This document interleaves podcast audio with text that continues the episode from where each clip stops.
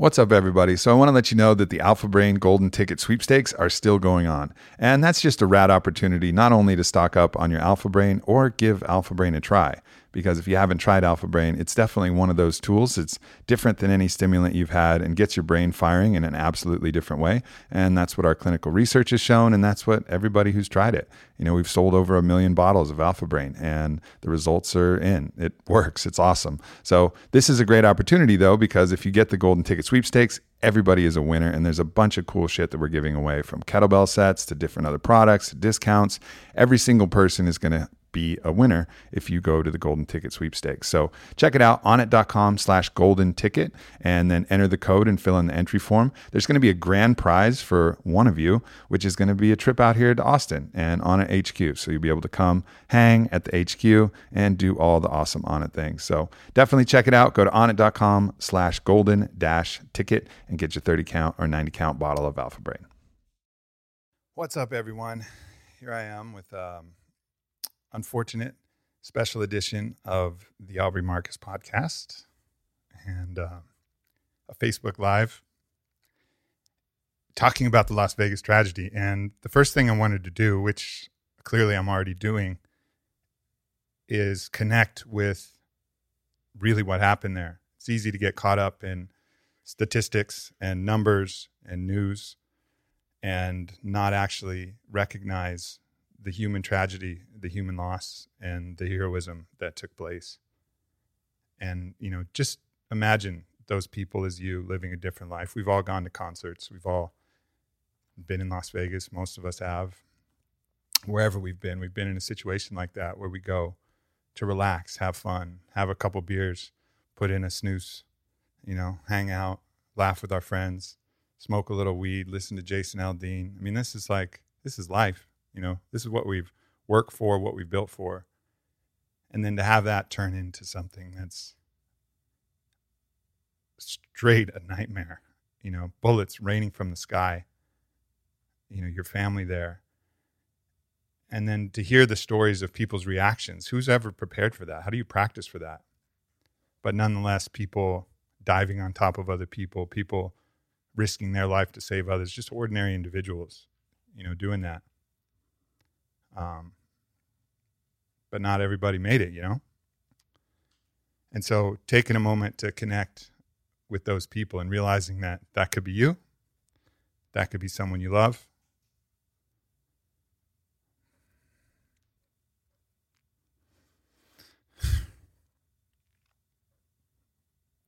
And it doesn't need to be that way.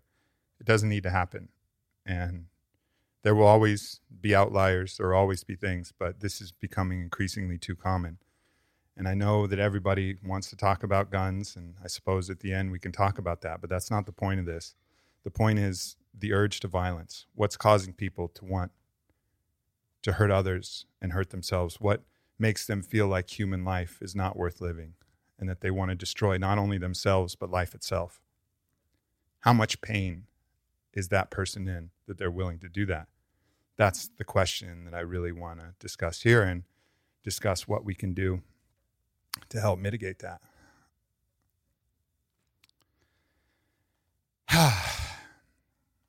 so now, since we've connected, I think the first step, you know, is compassion. And that is the first step. That's what's missing here. You know, compassion is the step that was missing in the shooter compassion for himself, compassion for others. And I think if we're going to solve this, we have to connect with compassion.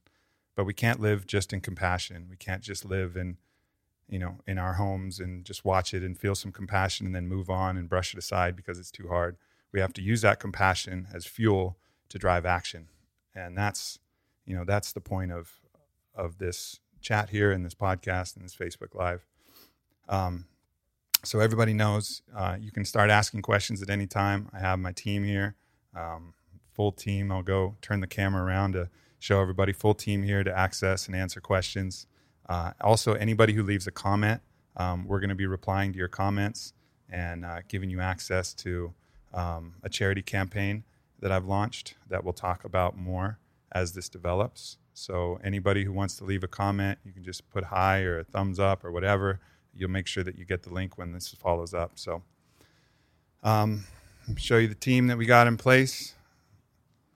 Caitlin, CT, Ryan, Lizzie, Kyle, Sarah, Vince, Stephanie. They're all here to uh, help support this. Because um,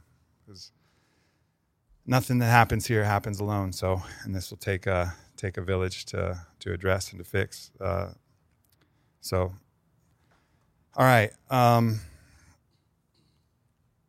let's get it started. So now let's take our compassion hat off because it's hard to even talk when we have that in fucking full full steam. And let's uh, let's talk about what we can do here.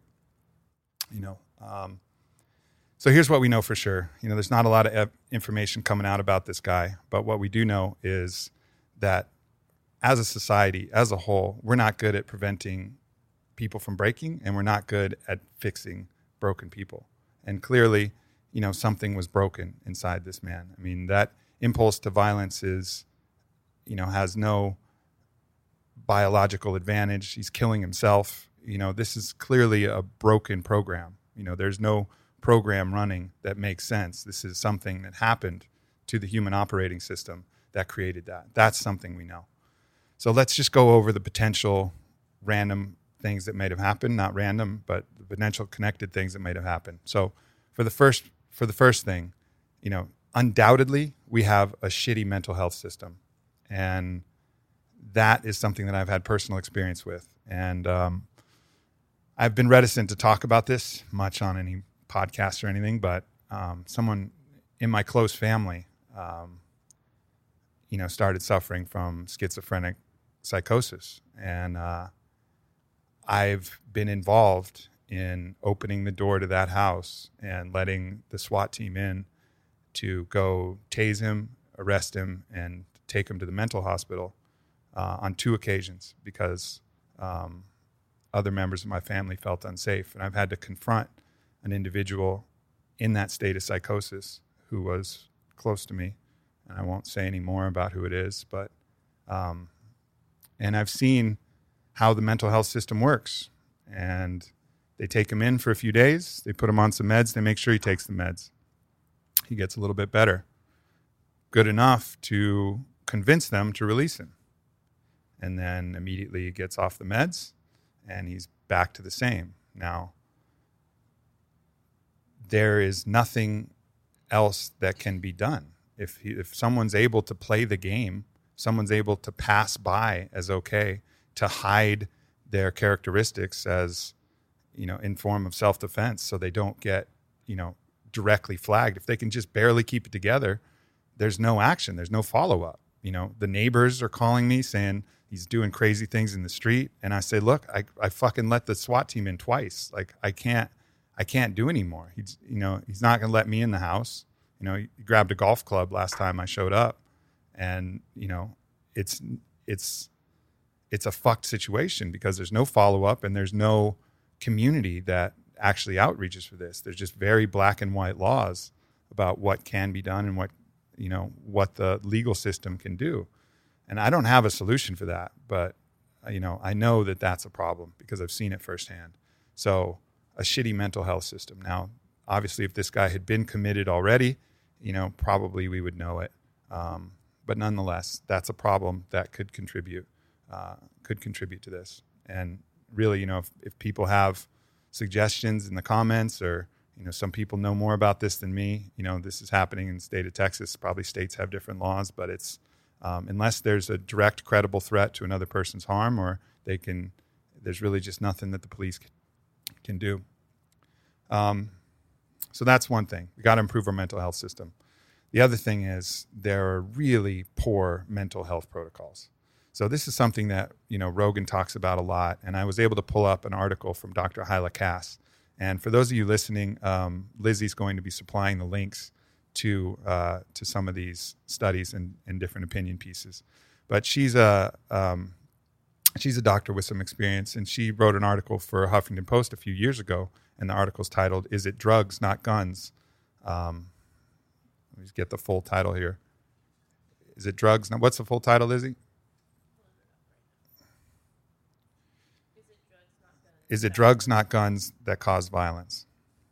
Um, So, and that's a really interesting article. And in that article, she cites uh, this is a quote from her. She says, Fluoxetine, Prozac, the first well known SSRI antidepressant, Prozac, is 10.9 times more likely to be linked with violence in comparison with other medications. 10.9 times more likely to be linked with violence with people on Prozac. The next one is particularly scary since it's for smoking cessation, a seemingly good trade off until you read the stats. The anti smoking medication varenicline, which is marketed as Chantix, affects the nicotinic acetylcholine receptor, which helps reduce craving for smoking. Unfortunately, it's 18 times more likely to be linked with violence compared to other drugs.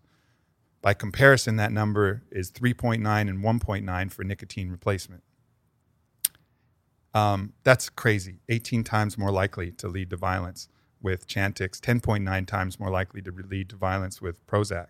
And if you watched Prescription Thugs, which is a great documentary by Chris Bell, he tells a, a tragic story of a college student who was, you know, kind of seemed like she was having the blues and she goes to her um, she goes to the the doctor and they prescribe a bunch of antidepressants and fast forward a few months and she was you know the family thought all right she's just you know kind of in a bum stretch get on some meds and it'll help her out she dumps gasoline on herself and lights herself on fire like that is really aberrant behavior the violence associated with it the pain associated with it that's not what this not in the characteristic of that human being when you start messing with the brain's neurochemistry, there can be side effects, and especially messing with it in this particular way.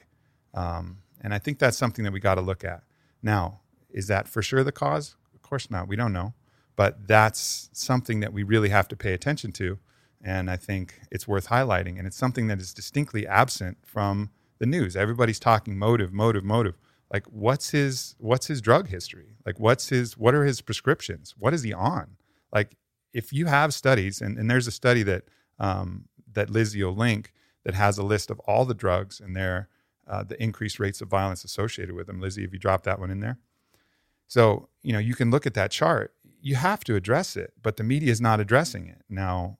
Dr. Hyla Cass says that that might be, you know, she suggests that might be because of the influence of the pharmaceutical um, big pharma on the media. You know, obviously this is not a good story. This is big billion dollar business maybe that's maybe that's a factor. You know, shit. How many times are you watching TV and you see a, a pharmaceutical ad? You know, a lot. That's a lot of money they're spending, and so you know, unfortunately, you can't overlook the influence that money might have in in you know convincing the media not to really pursue these um, these lines of investigation. But you got to look there, especially with this guy. Like, you're not finding any other motive. He's not a religious extremist. He's not you know, there's nothing else there that goes. It's like the college student from Prescription Thugs who lit herself on fire. Like this is aberrant. Like his brother was like, "What the fuck?" It was like he was quoted saying it was like a meteor hit. Like he had no idea. So you got to look there, man. You like you got to look there. And I want to contrast, um, especially with that that study on uh, Chantix, which says it's 18 times more likely to be linked with violence. Contrast that with a study done by Johns Hopkins on psilocybin, which has none of those side effects. In fact, the opposite. And they found that the abstinence, the abstinence rate for study participants in a smoking cessation trial with psilocybin, the active ingredient in psychedelic mushrooms, was 80% after six months, which is fucking huge. And that's like single doses of psilocybin. Um, maybe it was a three dose, but it was like minimal doses, done done. I'm done smoking. 80% of the 80% of the people. And you don't have any of these side effects. And you don't have a drug that's constantly altering your neurochemistry. So, you know, Lizzie will drop that, um, drop that link in there as well. But there's other stuff. You know, it's not just these psychedelic medicines, which, you know, we'll continue to talk about a lot. Um, there's a study showing that CBD can be a powerful antipsychotic treatment. And we'll drop that study in there. CBD is obviously one of the psychoactive components of marijuana. Um, and that's showing reduction of psychotic symptoms. And yeah, it's not a big study, but there's really good indication of that. And then uh, Rogan actually tweeted this out recently. He said that the ketogenic diet as a treatment um, was shown in some cases by a Harvard psychiatrist to be superior to antipsychotic med- medication. So, fuck, maybe it's not even, maybe it's not even you know, entirely these drugs. Maybe it's, you know, that that drug that we all reach for and we've all been trained to reach for, especially in someone in his generation, which is sugar. You know, I mean, that's shown to be one of the one of the most compelling substances that we can put in our body. I mean, once you're once you're used to ingesting sugar, it's really hard to quit, and it has some negative effects. And perhaps the ketogenic diet or a low carb diet can start to reduce that. I mean, you look at pictures of the guy; certainly doesn't look like he was a, a, a picture of health, you know. And you know, I think you got to look at the vessel of the body. Like if the body is supported and strong and healthy, you know, that becomes like a resource of strength and hope and you know freedom from pain. You know, when you feel really good in your body, then you're way less likely to lash out. You know, you're way less likely to take that and and do something horrific because you feel good internally. And so I think we got to really look at the body health of all these individuals too. Like how frequently was he exercising? Was he, you know, what was his diet like? Like these are fucking factors that I think, you know, we can all take a look at and um and just consider, you know, consider that, especially with the research that's coming out. And then again, you know, as I said, we're going to be talking a lot more about um, psychedelics. And there's two studies that I'd like to point to showing that psychedelics not only are treating these primary conditions, um, but they're also having ancillary benefits. Like there's a study that was post, posted in Science Daily that psychedelics actually reduce domestic violence rates. So dropping the urge to commit violence against people you love. Now, again, that's slightly different, maybe anger based or something else, but another another statistic in reducing violence. And then another study um, published in the UK says that psychedelics reduce suicide risk. So you got to look at these. And you know, you know, I think right now is a, a good time to mention that if you haven't probably guessed, the charity campaign that um, that I've created was actually in process creating was to support MAPS.org and Heffter, who are the leading two nonprofit organizations that are advancing the field of psychedelic medicine. So MAPS is working with MDMA assisted psychotherapy, and Heffter is working, and USONA are working on uh, psilocybin treatment for depression and anxiety.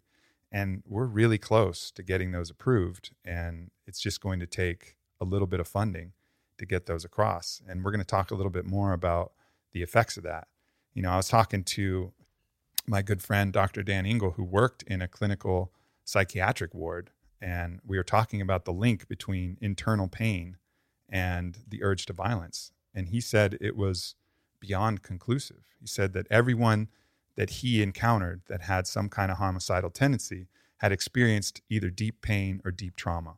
You know, that is one of the things that breaks the human operating system. When you have pain that you're reliving every single day, you know, every moment of the day, you know, all of a sudden the world changes the way it looks. The world is a painful place. Your life is painful.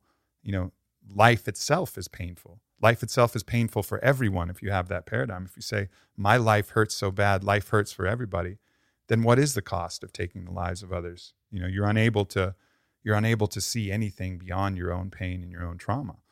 So we got to look at that. You know, like what was this what was this individual's childhood trauma? What happened? Was he molested? Was he was he abused? Was what what happened that broke this operating system? You know, again, it could be something else. Could be, you know, some concussions or some her- weird hereditary disease that the mental health system could check. It could be multiple these factors. We don't know, but I'm just trying to like canvas the whole the whole category. And you know, according to you know Dr. Engle, which also Dr. Gabor Mate and a lot of the leading experts are talking about, you got to look at the sources of pain and how to heal them. The problem is, is that we're dog shit at treating both physical pain and emotional, psychological pain in our current paradigm. And that's something that we absolutely have to change. So let's talk about physical pain. You know, I think we're in an absolute epidemic of opioid addiction right now. I mean, people are using this not only to escape their physical pain, but using it to escape their mental pain as well. And I think, again, you can point to CBD, which shows uh, I have two, two studies here. One is a survey of 100 consecutive patients published in the Hawaii Journal of Medicine that showed a 64% reduction in chronic pain with CBD. And then there's um, other meta analysis of multiple double blind clinical trials that show that marijuana and CBD can reduce chronic pain. Uh, kratom is another one, another herb that's able to uh, to help reduce that. There's other options and fuck. You know, look at exercise, look at sex. Like all of those things can help reduce chronic pain, but those are not the things that are being discussed. What's being, you know, what's being given out in the doctor's office are typically opioid um, pain pills, and it's not working. People are getting hooked, and it's not actually dealing with the pain. You know, we had a friend, and he was actually um, he was actually a, one of the early members at the Onnit Gym, a fucking stud. He, I remember we did this this challenge, this test where you throw a, a medicine ball over your head, and you see how far you can go, and um, that really adapts well to my strength system, my power system. So, you know, I was one of the gym leaders in that, and he fucking threw it like 12 feet farther than me. I mean, he was a savage, and and then you know, fast forward two years, you know, he called a few times, myself and Whitney, and you know he was struggling, and I tried to point him to some iboga treatment centers to get over his addiction to pain pills. And then we heard a call, you know, maybe six, eight months after the last time we talked to him, and he'd uh, he'd overdosed and killed himself. And so there's a problem. You know, there's a problem, and we got to address it, and we got to look at it from different ways because the current paradigm is not is not working. So let's talk about um, Oh, and here's another really, really important study here. So that's physical pain. So then let's talk about emotional pain. Um, so, one real area of emotional pain is that feeling of being outcast and rejected by society. You know, in tribal times, if you were outcast or rejected by your tribe, that meant death. You know, human beings needed their tribe to survive. You know, if you were exiled from your people, see ya, the wolves got you. You know, unless you were one of those random outliers that could carve out an existence with a spear against the harshness of nature. And, you know, most people couldn't. So that was death. So the pain of that is is severe. It's intense because it's designed to drive us towards community and drive us towards, you know, that common bond, that tribe. So when you get feel like you're rejected and you're alone, you know, that's a terrifying place to be. It's an incredibly painful. So a Swiss group did a study where they studied uh, MDMA and psilocybin for social rejection. And it was really interesting. Both MDMA and psilocybin, um, which are the two compounds that are getting put forward in uh, by MAPS and Heffter, respectively, um, both showed benefit. But in this particular case, um, the MDMA, uh, for a moment of levity, actually showed benefit because um, people misunderstood their rejection. They didn't feel rejected at all. They were kind of they were playing this game called Powerball, where people were they had a bunch of researchers as plants and everybody was passing the ball back to each other. And to make them feel socially rejected they wouldn't pass the ball to this one person. So it's like that kind of getting picked last on the playground to the extreme. And they just kept this study going and then they measured the the psychological distress. And with MDMA people actually thought that they were getting past the ball more often. So it worked but didn't work in the in the right way. But with actually with the psilocybin they were able to actually analyze and review uh, what was happening and look at it from a completely different perspective and not feel the pain that comes from that social rejection. So, psilocybin certainly seems to be the medicine that would be most effective in helping to turn around this kind of social rejection. Um, and then, you know, in addition, in addition, the uh, the phase two trials that have been conducted by Heffter um, I think it's like over 100 patients, and these are patients with cancer who are suffering from depression and anxiety.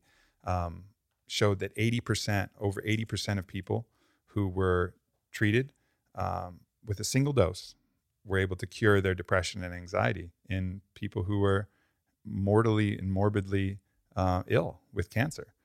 So that's the phase two trial that um, now USONA is going to take over.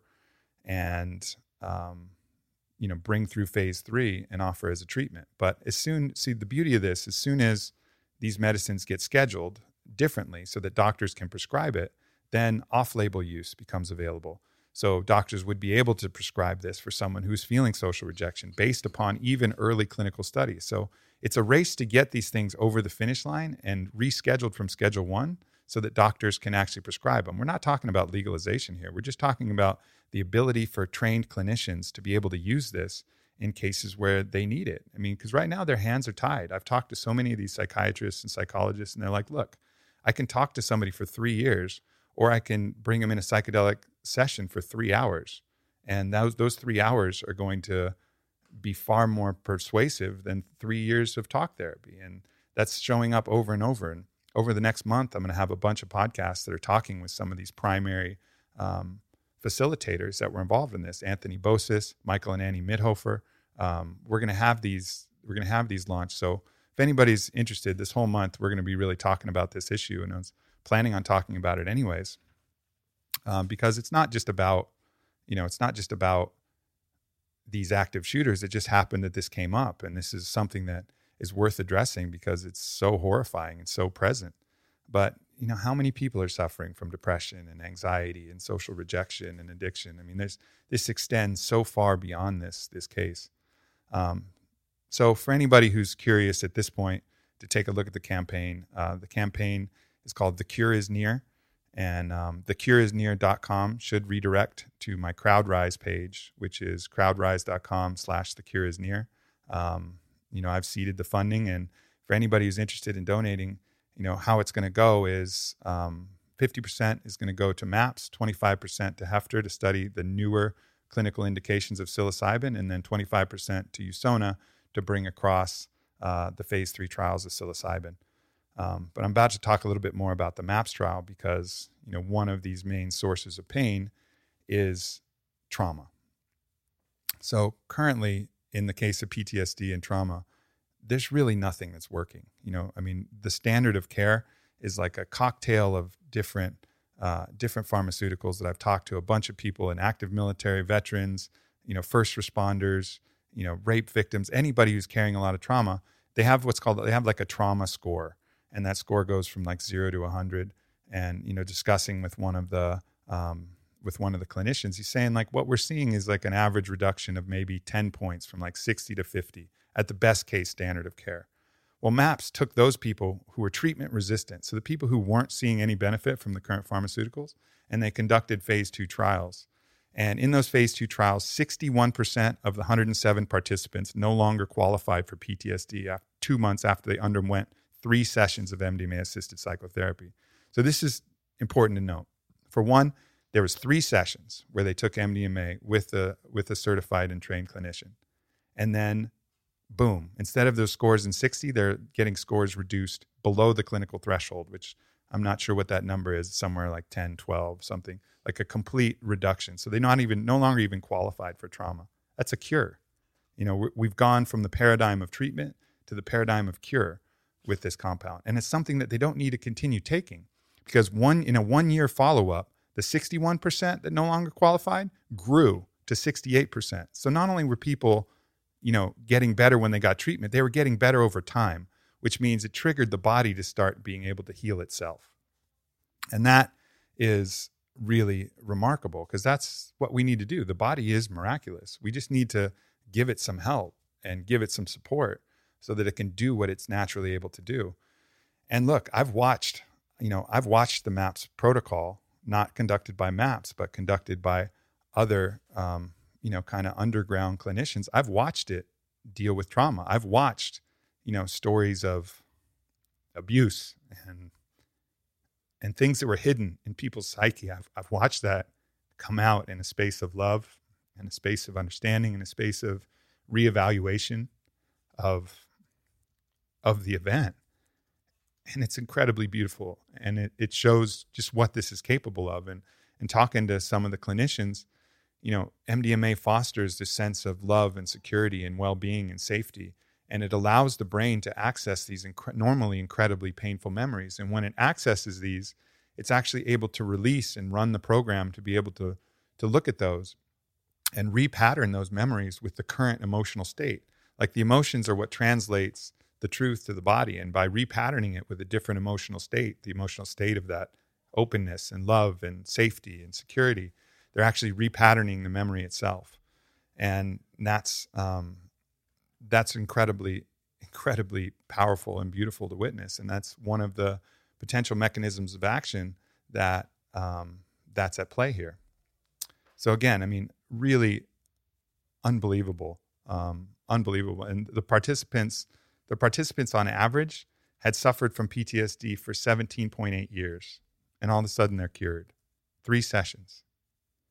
And that's one of the reasons why just recently, even, you know, as I was building this campaign just recently, the FDA um, granted MAPS breakthrough drug status, which it almost never does. And uh, super credit to the FDA. I think you can give the FDA a lot of shit, and you know maybe in certain cases they deserved it, but they looked at this data and they didn't try to squash it. You know, there wasn't any conspiracy there where they're saying, "Oh no, we got to bury this," you know, and like big bad FDA. No, they followed the data, and that's what they should have done. And by following the data, they gave it breakthrough drug status. And what breakthrough drug status means, it's going to get preferential treatment as it goes through the system so that it can reach the market faster. They identified that, you know, there's estimates of up to 40 veterans committing suicide a day. You know, you look at some of these tragedies that are that are happening right now. You know, this thing in Las Vegas that's horrifying. That's almost 60 people who were killed. But you're talking about veterans who are killing themselves at up to 40 people a day.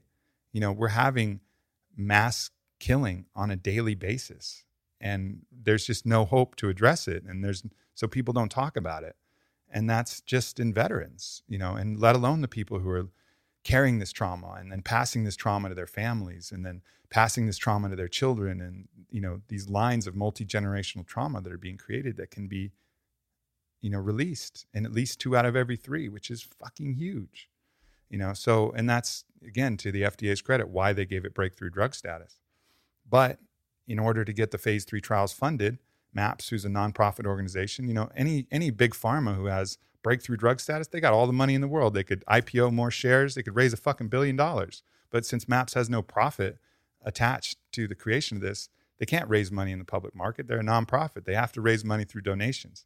And right now they've raised like 19 of the 25 million necessary for these phase three trials. And if the phase three trials look like the phase two, then this treatment is going to be legal but they can't start until they raise that 21 25 million so they're like 6 million away and every day that goes by that they don't raise that money people die like and it's just fucked up that there's so much fucking money in the world and it's just being given to such random things you know when this can affect the most lives and it's not that much money, and um, we can do it. Like that's not unachievable. It's six million dollars. Like we can do it. We can get it across the line. I don't think there's ever been a time in history where so little was needed to do so much. You know, like we're right at the tipping point.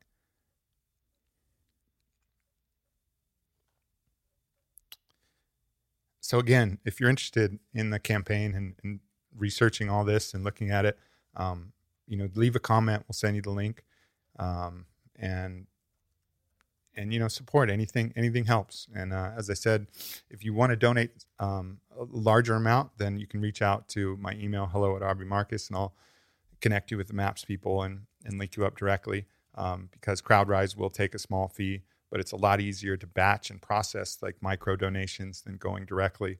Uh, so if you're you know going to donate a couple hundred dollars or a thousand dollars, just use the CrowdRise. If not, if you want to donate more, five, ten, whatever, um, you know, then then reach out and we'll help link you up with uh, with Maps directly. Or if particularly you just want to donate to Maps or just want to donate to Heffter, then um, you know then you can reach out uh, to them directly. Um, and again, for those you know listening on the podcast, uh, thecureisnear.com, uh, crowdrise.com slash the cure is near, and um, you'll be able to see that there.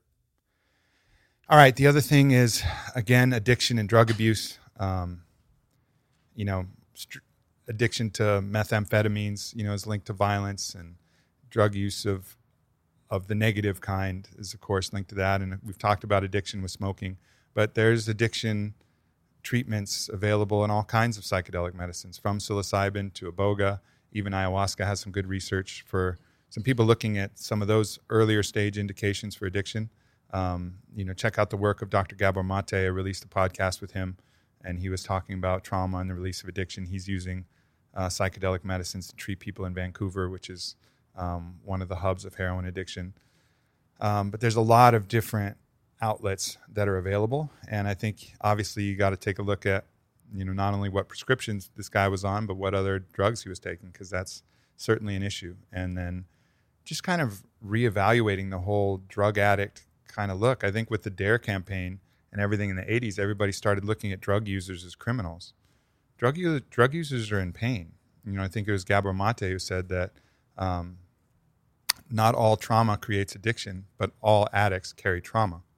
You know, and their addiction is actually them reaching for a cure for their trauma. You know, that's the basis of their addiction. And, and I think we we don't look at it like that. We look at them like they're just lustful, greedy people who just want to. They're just hedonists that are, you know, taking advantage of the system, or we kind of judge them as differently rather than seeing them as this is someone who's trying to escape from trauma. Like we don't need to throw them in a box and behind bars and dehumanize them more.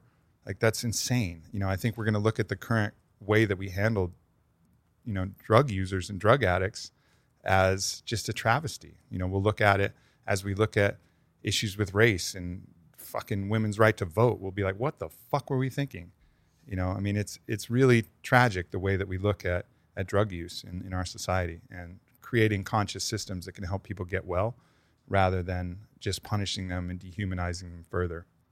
So that's an area that we really got to look for legal reform and also just social understanding reform. You know, when you catch people, you know, fortunately in the movies, you know, I think for a while there, like every bad guy was just a drug dealer. Like that was like, and like every bad other bad guy was like a drug user, you know. And I think now that's shifted a little bit, and there's other villains out there. And but it, I think just releasing the stigma of this and realizing this is largely just people who are looking to escape from their own pain, you know, and and really finding the human element of that is really important as we look forward.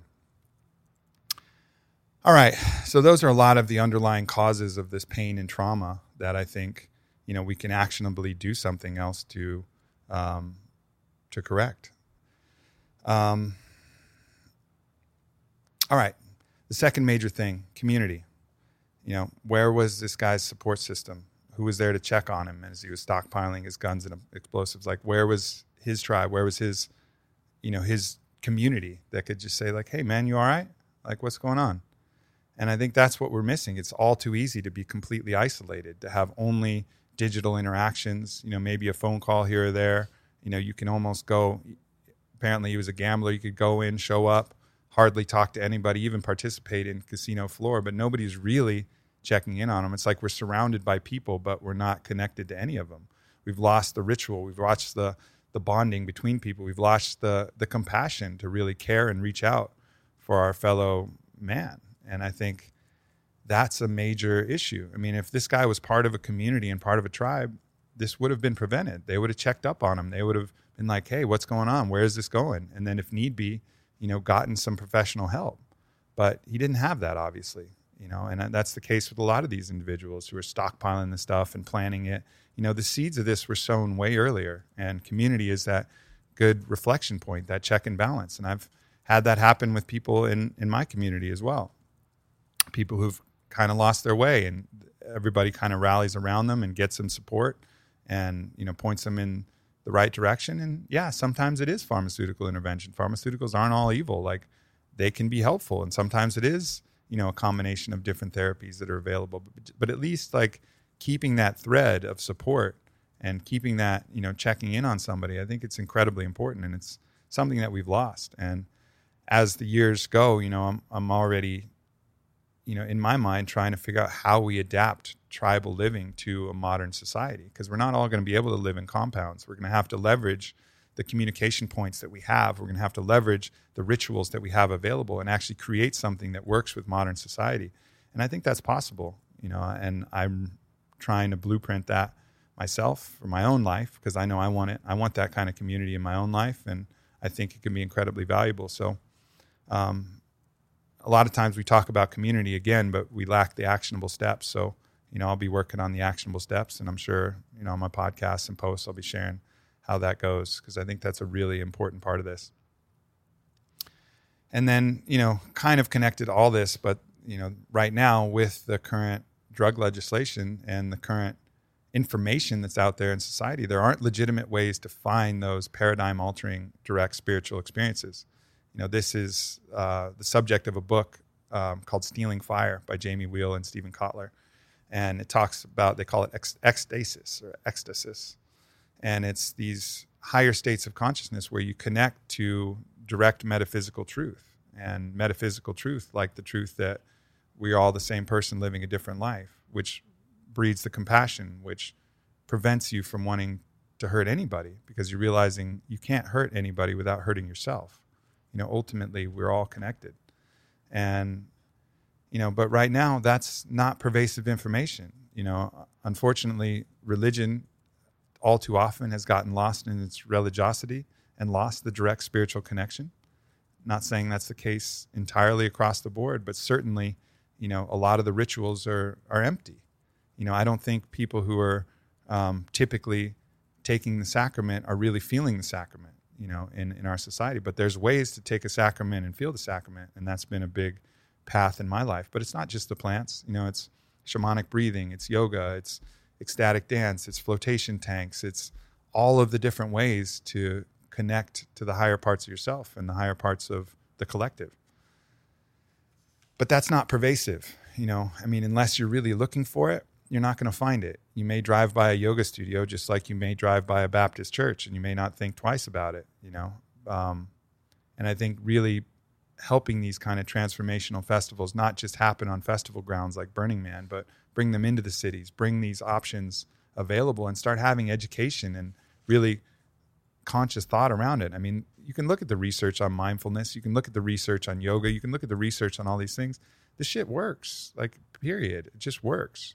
And all of these things can start to correct these kind of um, negative thought patterns that make you really solipsistic, that make you look inside and kind of prevent you from releasing your pain and connecting to those those deeper truths and that feeling of love and connection that's available in the universe. You know, but it's also hard too, especially now at this time. I think things are going to become exacerbated because if you're not paying attention to that, you know, kind of underground movement of consciousness, which is becoming mainstream, you look around and the world looks like a shit show. I mean, it just looks like everybody's in conflict. Everybody's thinking about themselves. Everybody's focused on their own pain. Everybody's in pain.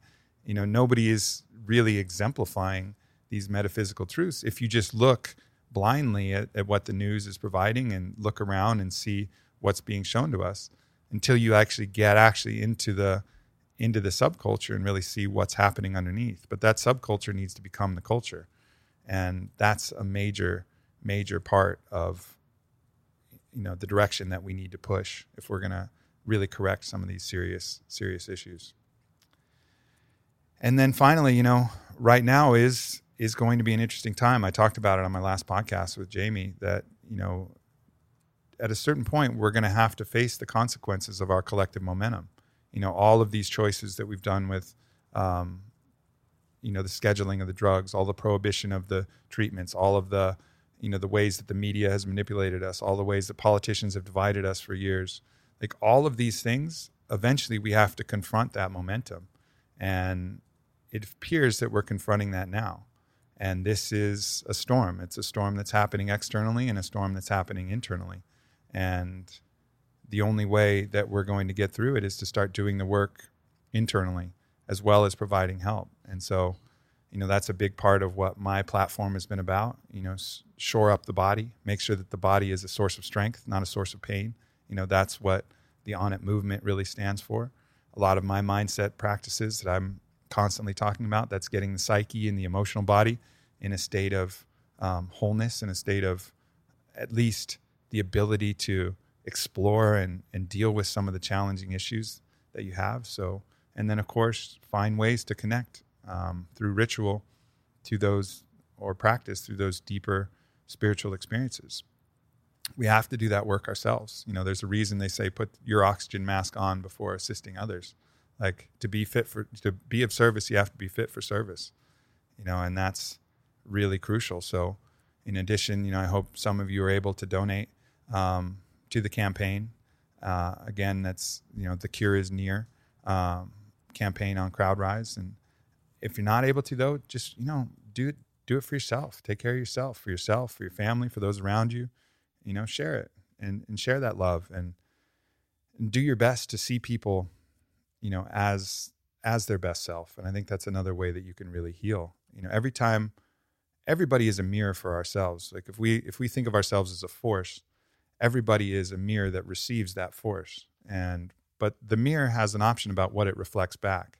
If we just reflect back to people their ugliness, their divisions, their pain, then that's all they'll see. All they'll see is their own ugliness, their division, their pain. But if we reflect back to them and show them that we see we see their divinity, we see their their hope, we see their fight, we see all of their good qualities as well as their bad, you know, not being blind to the bad, but we see their true essence of of who they are, then they will see that too because they'll be looking at us as that mirror.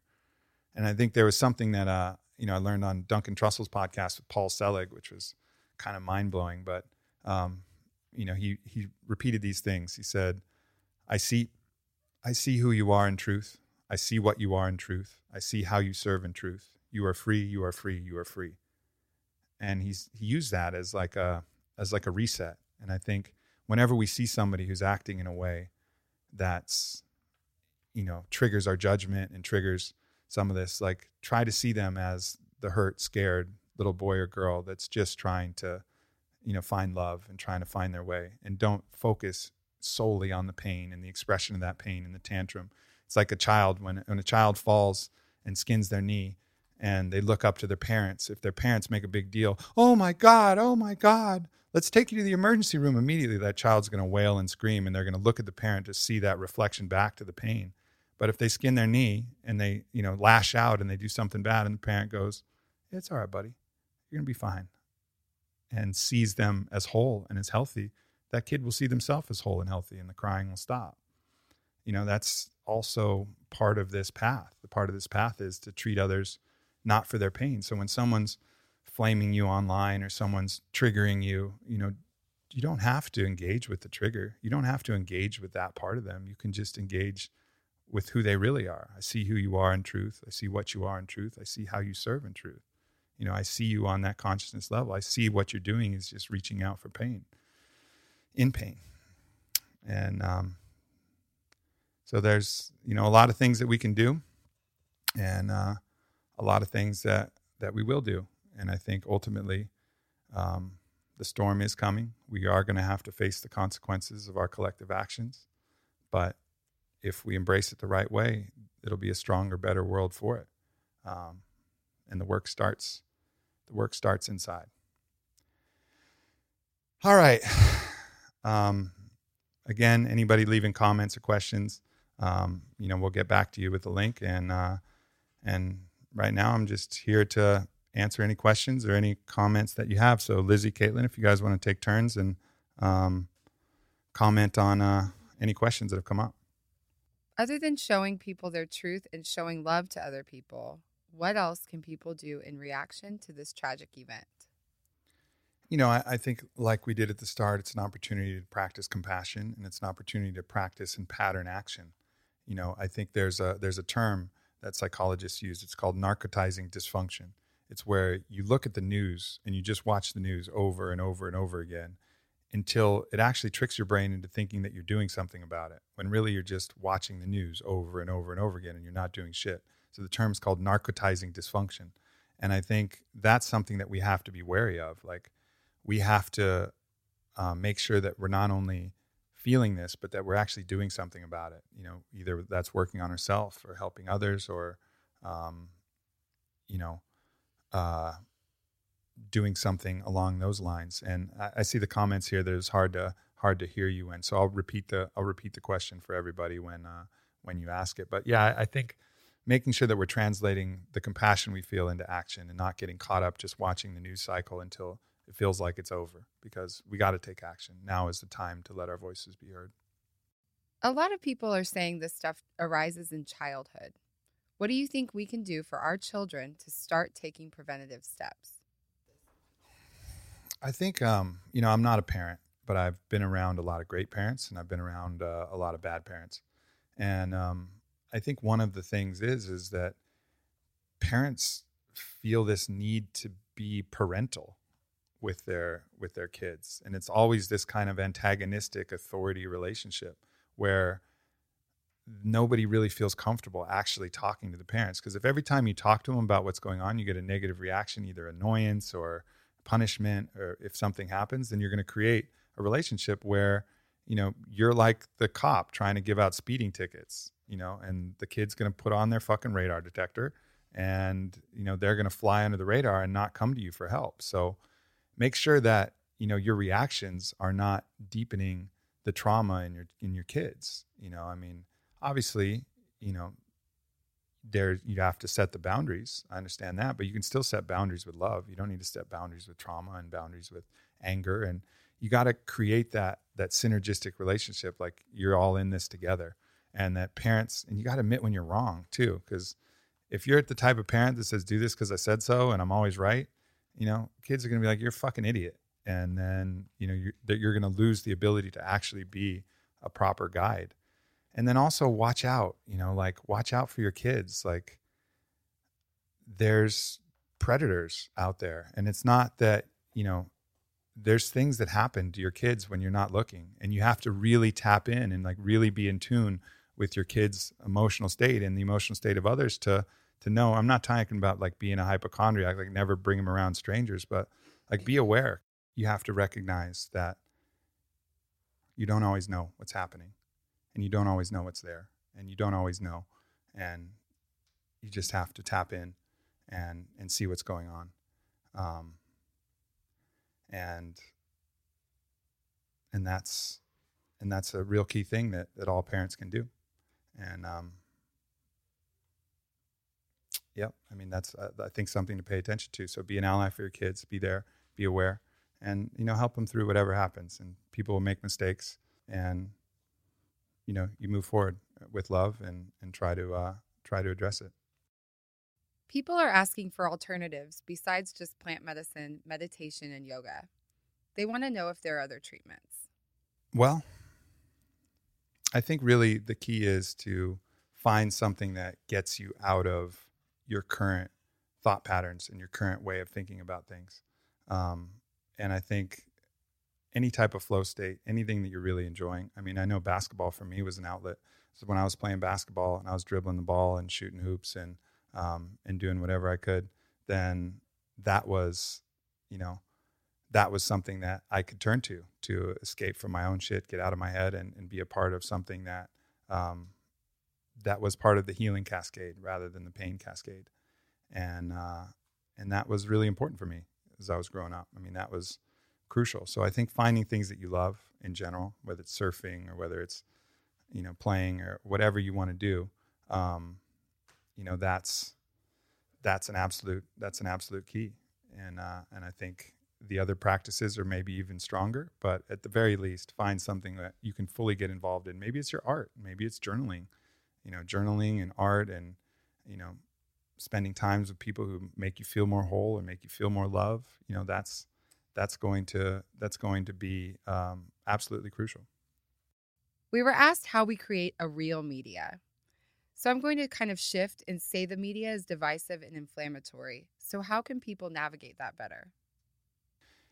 I think you just have to have awareness. I think uh, surrounding the media and how to deal with the media, um, I think you just have to have awareness of what the media is going to show and the motives for that you have to understand that all media is looking to get people to follow it, looking to get people to pay attention, and um, and in that case, um, you have to realize that it's going to be inflammatory. It wants narcotizing dysfunction. It wants you to just sit there and watch all day and absorb all that content. Like that is the primary goal of the media. And so, with that awareness, take the facts for what they are, what you can see, but don't get caught up in that. You know, try to find alternative news sources, potentially like Vice News or you know some other reports. But but just be aware of what's being presented to you and be aware of the motives behind what's being presented to you as you're looking at the media.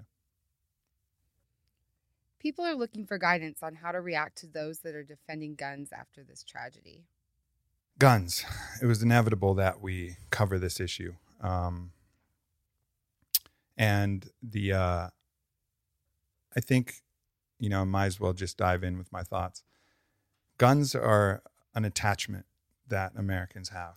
And whenever you release an attachment, it's going to be incredibly traumatic. I think people oversimplify the solution. Oh, just get rid of the guns. I think people oversimplify how divisive and how dangerous of a move that will be to forcibly take someone's what they're attached to as their security from them. And I think if that move is made, and I'm not saying I'm not trying to cast my lot one way or the other. I'm saying that you can't overlook what that reaction will be. I mean, that reaction could be everything from a full blown civil war, you know, which many, many more lives will be lost, to maybe it does go kind of smooth. But it's a very sensitive topic that's very deeply engendered and very deeply, uh, people are deeply committed to as far as guns are concerned. And, you know, I, I really want to focus on like, what's the root cause of this pain and trauma that's causing this? You know, we saw in France that someone took a truck and drove it through a crowded area and killed dozens of people, you know, with a truck. Like, agreed, you know, weapons that have been made automatic, it certainly makes that impulse to violence more dramatic. Like, there's no question about that. And, you know, but is that a solution that's going to cause more harm or more good? And that's a real, a real question. This isn't some kind of platonic ideal where we can just imagine that all guns magically evaporate through a magic wand if the magic fairy comes and says gun control is in. Like we can't expect that.